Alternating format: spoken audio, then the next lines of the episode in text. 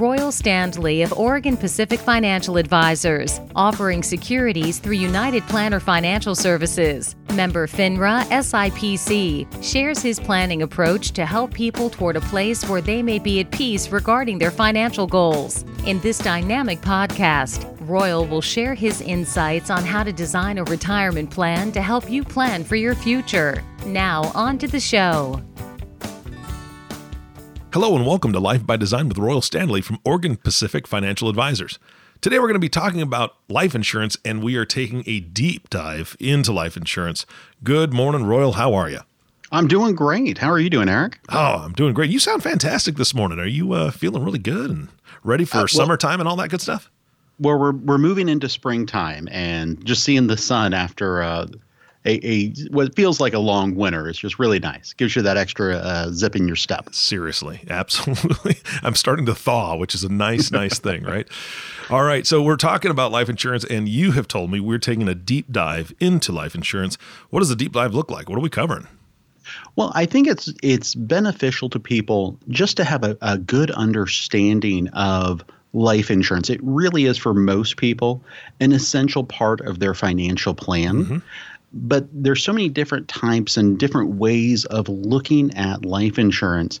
I think it helps to give consumers a good sense of what the different moving parts of life insurance are, what the benefits are, maybe what some of the drawbacks are, and kind of get into those different types. So, you, when you're going out talking to people and looking at your own situation, you can find the, the, the plan of insurance that works best for you. Mm-hmm. Absolutely. It's just a frank conversation, it sounds like. That's right. That's right. All right. Where do we start today? So basically, let's just kind of jump in with what life insurance is. Okay. So, life insurance is a contract between an individual and a life insurance com- company. And fundamentally, what it is, is it's kind of the easiest form of insurance to know when a claim is going to be paid out. Yeah, it's pretty pretty self-explanatory in a lot of ways. I die, somebody gets money. Exactly, exactly. now, there, there's a couple caveats on there. For instance, um, uh, suicide. There's su- suicide provisions in most life oh, insurance yeah. uh, that if someone were to commit suicide within the first two years, the life insurance wouldn't pay. But after that, in a lot of cases, that goes away. Mm. But basically, it's a contract that says if I die while this contract is in force, the life insurance company will pay me the death benefit. Mm-hmm. And that death benefit is determined at the purchase of the contract in most cases. So, all life insurance has a specified period of time. And the way you can look at that is there's two basic types of life insurance. There's whole life insurance, mm-hmm. which covers you for your whole life, or that's what it's designed to do. And there's term insurance. Term insurance is for a specified period of time. Mm-hmm. You know, usually it's underwritten for 10, 20, or 30 years. They've gotten some to go out 40 years, others that is a term policy to age 65. So, a couple different ways of looking at that. The other big thing with life insurance and what makes it so powerful are some of the tax benefits there. So, with life insurance, when it's owned on an individual, it is a tax free death benefit. So, when we talk about a million dollar death benefit in a policy that, let's say, you own on yourself and your, your wife or your spouse is the beneficiary of it, that is going to be a tax free death benefit. So, you don't have to take off taxes or pay any taxes on that benefit. Now, that's income taxes. There could be some estate taxes that are due, especially when you have large life insurance contracts. But we'll kind of dive into that as we get into the different parts and pieces of, of what life insurance is. All right, sounds good. So, uh, the other thing I want to just uh, touch on is the different types of life insurance companies. Mm-hmm. So, the biggest thing when you're when you're looking to get life insurance is you want to look at the company that is offering the, the policies. Mm-hmm. Um, you want to look at those ratings. You want to look at what their claims paying experience has been. How long have they been in the market? That sort of thing. There's two basic types of insurance companies. There's a stock life insurance company, and there is a mutual life insurance company. With a stock life insurance company, that company actually has stockholders. It could be uh, either privately held or publicly traded. And the big difference there is is the profits from the company go back to those shareholders. Mm-hmm. With a mutual life insurance company, the policy holders are actually also the shareholders of that life insurance company. Okay. Okay. And so what that means is is in a mutual life insurance company, you will share in the profits if there are some of that life insurance company. Are those called dividends? Those are called dividends, and we'll okay. we'll, we'll, dive into that a little bit more uh, as well. Gotcha. So reputation is a huge issue, right? I mean, we don't want to go to Billy Bob's life insurance, you know, you die we'll pay kind of kind of place with a with a neon sign flashing on a street corner. So we how do you research the, the companies? How do you find a good company that's reputable? That's a great question. So one of the easiest ways is looking at their ratings. And there, there's a number of different ratings companies out there that look at the financial health, basically, of the life insurance companies. Mm-hmm. And each one has kind of a different uh, way of rating it. But usually you can kind of think of, you know, going to school and uh, if, if you were a good student, maybe seeing some A's or A pluses, mm-hmm. that's really probably what you want to look for there when you're looking at those ratings is you want to stay in that A a plus category. Yeah. Um, depending on the rating systems, they're all a little bit different. But if you're working with a life insurance agent, you can talk with them about how those ratings stack up to the other companies they might look at. Yeah, yeah, and, and you've you've spoken about the two different types, or the main two types. I know there's more than just whole and term insurance, but when we're looking at the type of insurance that you need, I guess my question is who actually needs to look at getting life insurance in, in general? Absolutely, absolutely. So there, there's three kind of major categories that we'll we'll look at here, and then kind of a fourth that that I, I want to talk about and spend some time on because I think there's a lot of misinformation out there. Okay. So the three basic types are those people who have others depending on them, either with financial or emotional support. We have uh, business owners or people who are executives or key persons inside of a business. And then you have people with maybe large estates who need life insurance to pay for uh, some of the taxes that may be due when they pass away so that they can pass on their full estate to their heirs and family. Mm-hmm. Okay. Okay. That last subsection that we'll talk about is people who are looking for alternatives to save money tax free. And we're going to get into that later on uh, towards the end of the podcast, and we're going to kind of dig into that. There are some great ways of saving money inside of life insurance, but they're really only for specific situations, in my opinion. All right. So, we talked about the two basic forms of life insurance term insurance and whole life insurance. There's also a third category called universal life. And universal life is probably the most flexible of the different types of life insurance. Whole life is really something that's going to be guaranteed for your entire life or to age 100. It's going to be the most expensive type of life insurance there because what you're doing is you're basically paying premiums each year uh, in most cases, they're going to be level premium. So you're going to pay the same premium amount at age 25 that you're going to pay at age 85. So you're paying a whole lot more early on in the contract at 25, 30, 35 because basically you're you're paying those premiums into the contract to carry the policy throughout your entire life. Mm.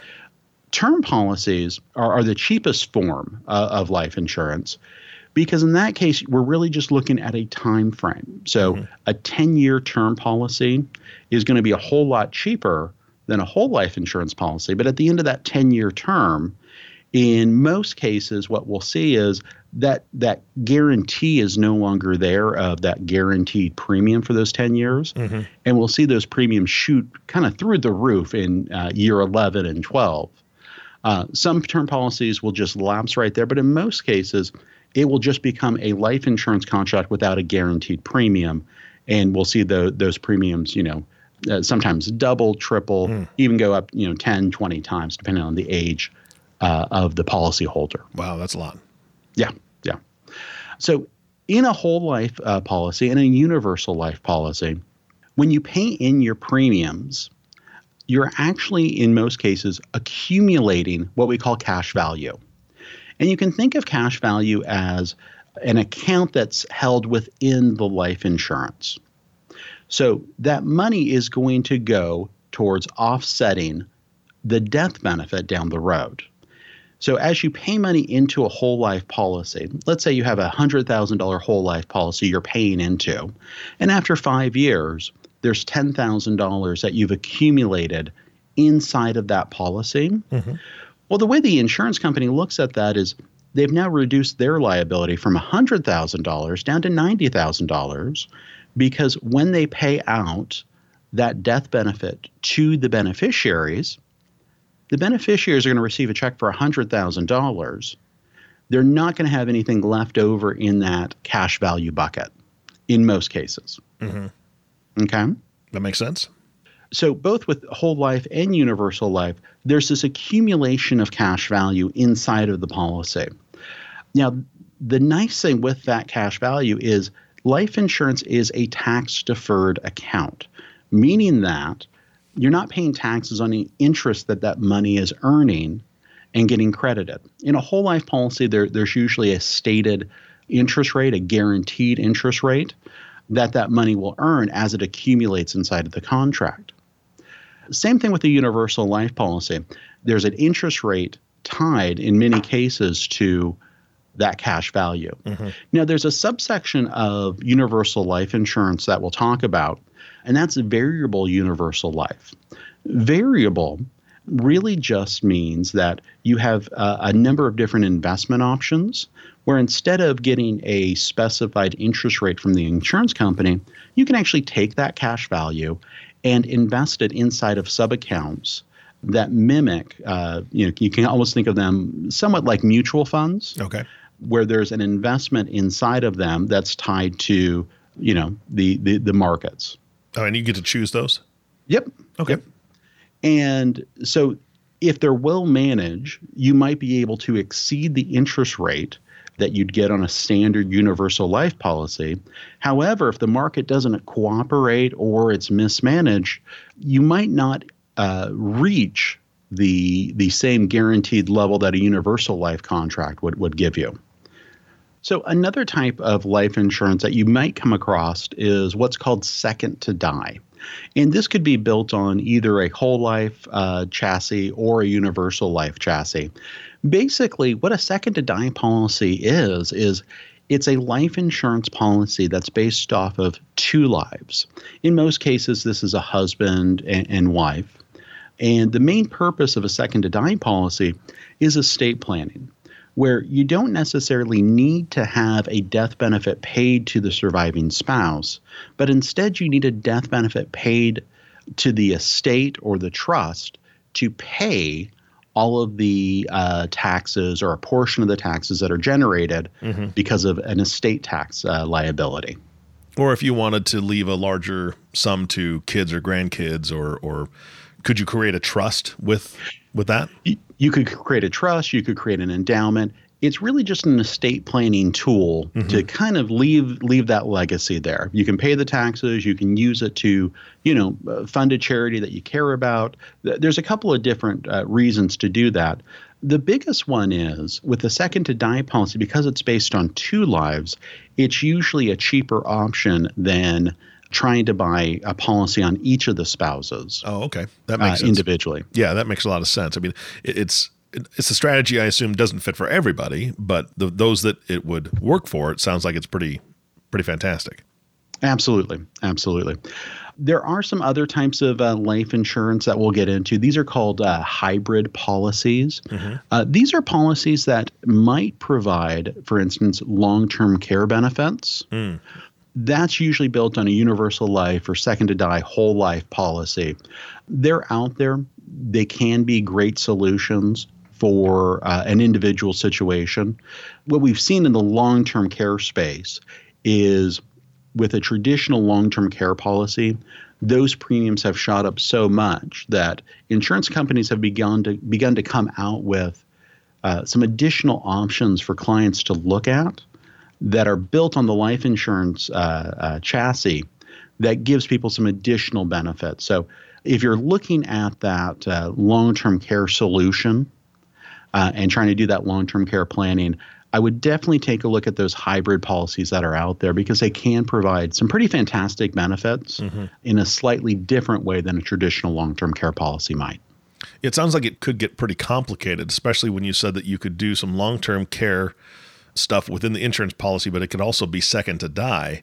Mm-hmm. I, not exactly sure how that would work. I mean, it's you obviously don't have to wait till the second person dies to collect something because if it's taking care of long-term care is that is that called a rider or is that something separate it's just written into the policy uh, oftentimes it's it's a it's a rider that can be attached to a policy mm-hmm. so you know if it's something you want to look at you want to talk to an expert who deals with that sort of thing definitely to get into the individual situation that you're in all right sounds good so shifting gears a little bit back to the cash values one of the benefits of life insurance is that cash value that's accumulated inside of a whole life or a universal life policy, mm-hmm. you do have some options if you'd like to access those values. One, you can always take a withdrawal of what the premiums have been that you've paid into the policy. Mm-hmm. That's actually a tax free withdrawal that you could take. So let's say over the course of, uh, of a period of time, you paid in $20,000 into a life insurance contract and it's now worth, let's say, $50,000 of cash value, you can contact the insurance company and pull that $20,000 of premiums out without any tax penalties. You can also uh, tax free, take a loan out of a life insurance policy. It's basically you're loaning the money out of the contract to you. That's a tax free event. And if you pass away with a life insurance loan on your life insurance contract, all that happens is that loan gets paid back out of the death benefits, and uh, it, that uh, income you took out, that loan you took out, is ultimately become completely tax free. Mm, okay. The issue becomes with loans is if the policy were to ever lapse, there could be some uh, tax liability there because you took out the loan tax free, but it was never paid back to the insurance company out of the death benefit. So we always want to be very careful that whenever we take money out of a policy, that we have a plan of how to manage that policy down the road. Mm-hmm. Um, I've seen a lot of people buy whole life or universal life, and the agent says, "Oh yeah, you can take it out," but the agent isn't around to really guide them of what the consequences will be if they take too much out of the policy or don't have a plan of paying that money back. Mm-hmm. So that's where that expert advice really pays off in situations like that. Okay, Royal, you have covered a ton of information today so far.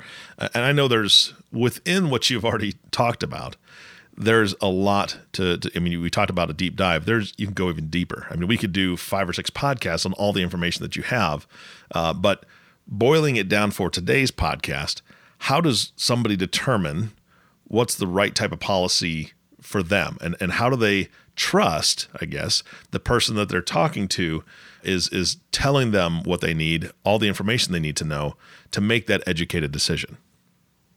Absolutely. So the way I approach looking at life insurance for a client is really looking at where they are at in life, what their other assets are.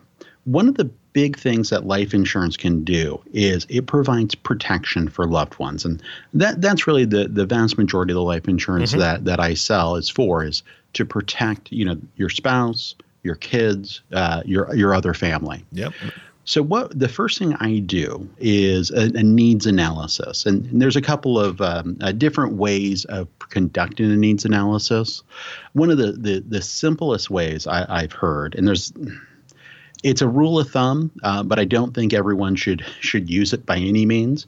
Is oh well, you just need ten times your annual income, and that's all the life insurance you need. I, I think that that's a very general rule and in in a vacuum that might work to get you close to what your need is but really what what I try to do is take a look at what your family situation is currently, what what your savings is. You know, mm-hmm. if, if let's say you've just inherited two million dollars that's sitting in the bank, you probably don't need as much life insurance as you did, you know, two weeks before you inherited that. Mm-hmm. So we look at that family situation, we look at the amount of debt you have. And my personal opinion is just initially, most spouses would like to say, Hey, I want to get the house paid off so, you know, my husband or my wife doesn't have a mortgage payment. Yeah. You know, I want to take care of all the debts.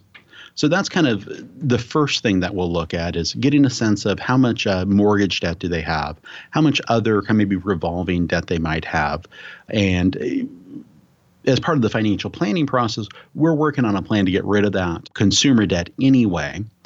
And then we'll take a look at the family structure and what that individual feels their obligations are to their loved ones. Mm-hmm. So some people are, hey, if anything happens to me, I want to make sure that my kids can go to whatever four year university they want and not owe a dime. Others say, you know, I just want to get them out of the house uh, at 18 and then they're kind of on their own. Mm-hmm. So we'll have that conversation of what's important to you. And then we'll also have, I think, a fairly frank conversation of when it comes to the um, kind of spousal relationship is if something happened to, let's say, the, the breadwinner or the higher income earner in a relationship, mm-hmm. you know, how would you want to set up that loved one? Uh, how would that loved one want to be set up? So that helps determine how much additional life insurance we need. And that's kind of the, the basics of how we'll try to look at uh, an individual's life to say, okay, do you need $500,000 of life insurance or $1.5 million of life insurance? Well, and you go ahead. Sorry. I, to me, I, I would think that the rule of thumb would be I want to replace my income, right? If, if, if I die, I want to make sure that my wife has the same amount of income from my life insurance on an annual basis or a monthly basis, however you want to phrase it, that was me, right? Because I am my greatest asset. My house is not mm-hmm. my best asset. I am. And and my wife's greatest greatest asset is either her or me, depending on my cash flow, whoever's the, you know, like you said, the main breadwinner. Wouldn't mm-hmm. that kind of be the rule of thumb? I mean, to to set somebody up to make sure that they're their life isn't altered any further than their spouse dying, which is a huge thing. Obviously, we would hope that you know that there'd be a mourning period and stuff, but the the money shouldn't stop flowing in. To a point, I, I think the other way to look at it is what are your expenses? What do you need to live on? Mm-hmm. Because you know someone can make one hundred and fifty thousand dollars, but just live on sixty thousand dollars there. So true, re- true. Replacing yep. all of that up to that hundred and fifty thousand dollar level uh, may not be needed. Yeah, and it may be too expensive, right? Exactly. Got exactly. Okay. So, you know, we, we want to give people enough life insurance without giving them too much. Yeah, I don't want my I wife mean, hitting the lottery. Exactly. Having any exactly. reason, you know, for my car to accidentally go off a cliff or something. You know what I mean? yeah, you never want your spouse thinking, you know, if something happens to him or her, yeah. I'll be set up. You know, exactly. you never want to give somebody a reason. Won't be so bad. Got it. Okay. I, I was, yeah, that, that makes a lot of sense. Yeah, yeah. The the other thing I hear quite often is is do you need life insurance? You you know your entire life. I'm probably uh, you know about fairly firmly in the camp of most people don't need life insurance for their entire lifetime mm-hmm. because if we're doing the financial planning correctly, they will have accumulated enough in other accounts to where if something were to happen to them, all of their loved ones would be taken care of. Mm-hmm. Yeah. And so, in my mind, for most people, life insurance is, is a temporary insurance. And oftentimes, what we'll see is, is kind of a shift from life insurance into that long term care space we, we, we touched on earlier. Got it. All right. What else do we need to cover today? Well, I think the biggest thing I want people to walk away with here is you know, you look at how life insurance is sold as an industry, and the way commissions get paid on life insurance. Mm-hmm. Life insurance can be a fairly lucrative uh, career to get into. The commissions there probably aren't very well understood by the, the general population. What I will say is, it's not a panacea. It's not a, a cure all. I've seen life insurance uh, that's been sold as hey, get a life insurance contract. It, you can fund all your retirement. It, it will protect you. The mm. uh, uh, universal life or whole life policy is all you need for the future. And I just don't believe that. Yeah. Um, I think the life insurance industry has a reputation for over promising and under delivering in some mm-hmm. cases. Mm-hmm. So you really want to be careful with who you're working with as a professional. Is it just somebody who got into the industry two, three years ago? Is it somebody you have an ongoing financial relationship with? Or is this just a person who's looking to do a transaction one time and uh, probably not come back and review the policy or do any of that sort of thing? So I think choosing that that life insurance agent is extremely important. Yeah. The other thing is understand what you're buying if the agent isn't explaining kind of all the bells and whistles inside of that contract, I'd probably look to get a second or a third opinion. Mm-hmm. The other thing is, is be really careful whenever an agent shows you an illustration. I remember when I uh, first got into the business back in uh, 2001, I worked with an agent who would run illustrations. And what an illustration is, is you'll usually see these on a whole life or universal life or a variable universal life contract. It's basically an illustration of how the policy will run if all the premiums are paid. And there's two different charts inside of that. There's a guaranteed ledger, which is based off of the guaranteed interest rate the company has agreed to pay and the highest possible mortality charges that the insurance company is allowed to charge. Then there's the non guaranteed illustration. I think that's where people get into a lot of trouble. At that time, when I got into the business, this agent would basically turn up the non guaranteed ledger to show a 12% interest rate mm. on a variable universal life contract, basically saying, hey, for the next 40 years, we're going to average net of all costs and fees 12% per year. And if you put in $50 a month into this contract, you'll be a millionaire by the time you're 65. Mm-hmm. And it was all just smoke and mirrors. Yeah. And it was a real eye-opening thing for me just to say, well, wait a second, what what about these contracts you sold five years ago? Are they are they reaching that 12% rate of return? Mm-hmm. And, and none of them were. Yeah. And so we want to be really, really careful. Whenever someone shows you an illustration, to understand what you're looking at. Yeah. There's a guaranteed side, and then the non-guaranteed side uh, is, is, exactly that. It, mm-hmm. it probably won't happen. Yeah, that's the dreamer side. Yeah. Exactly. Exactly. Got it. So with that, I, I, think this is probably a good period uh, to look at wrapping up. Uh, mm-hmm. Did you have any other questions for me? No, it was very clear. I mean, if it, it well, my, I guess my last question would be, if somebody is listening to this podcast and says, you know what? I know that I'm not covered. I don't I don't have enough coverage to take care of my family. I don't have enough coverage to to do the things that I want to be able to do or secure the things that I want to be able to secure. Or on the flip side of that, if somebody's listening to this and says, I think my wife has a policy that's way too large on me. and I'd like somebody to review it, right? So they need a review one way or the other, Royal. How do they get a hold of you? Yeah, absolutely. Give me a call at our office, uh, 541 772 1116, or visit our website at opfa.com. All right. Well, thank you, Royal, for your time today. It was great. Absolutely. Good to be here. All right. And thank you for listening to the Life by Design podcast with Royal Standley. If you have not subscribed to the podcast yet, please click the subscribe now button below. This way, when Royal comes out with a new podcast, it'll show up directly on your listening device. This makes it much easier to share these podcasts with your friends and family. Again, thanks for listening today. For everyone at Oregon Pacific Financial Advisors, this is Eric Johnson reminding you to live your best day every day. And we'll see you next time. Thank you for listening to the Life by Design podcast. Click the subscribe button below to be notified when new episodes become available. The views expressed are those of the presenter and may not reflect the views of United Planner Financial Services. Material discussed is meant to provide general information and is not to be construed as specific investment, tax, or legal advice.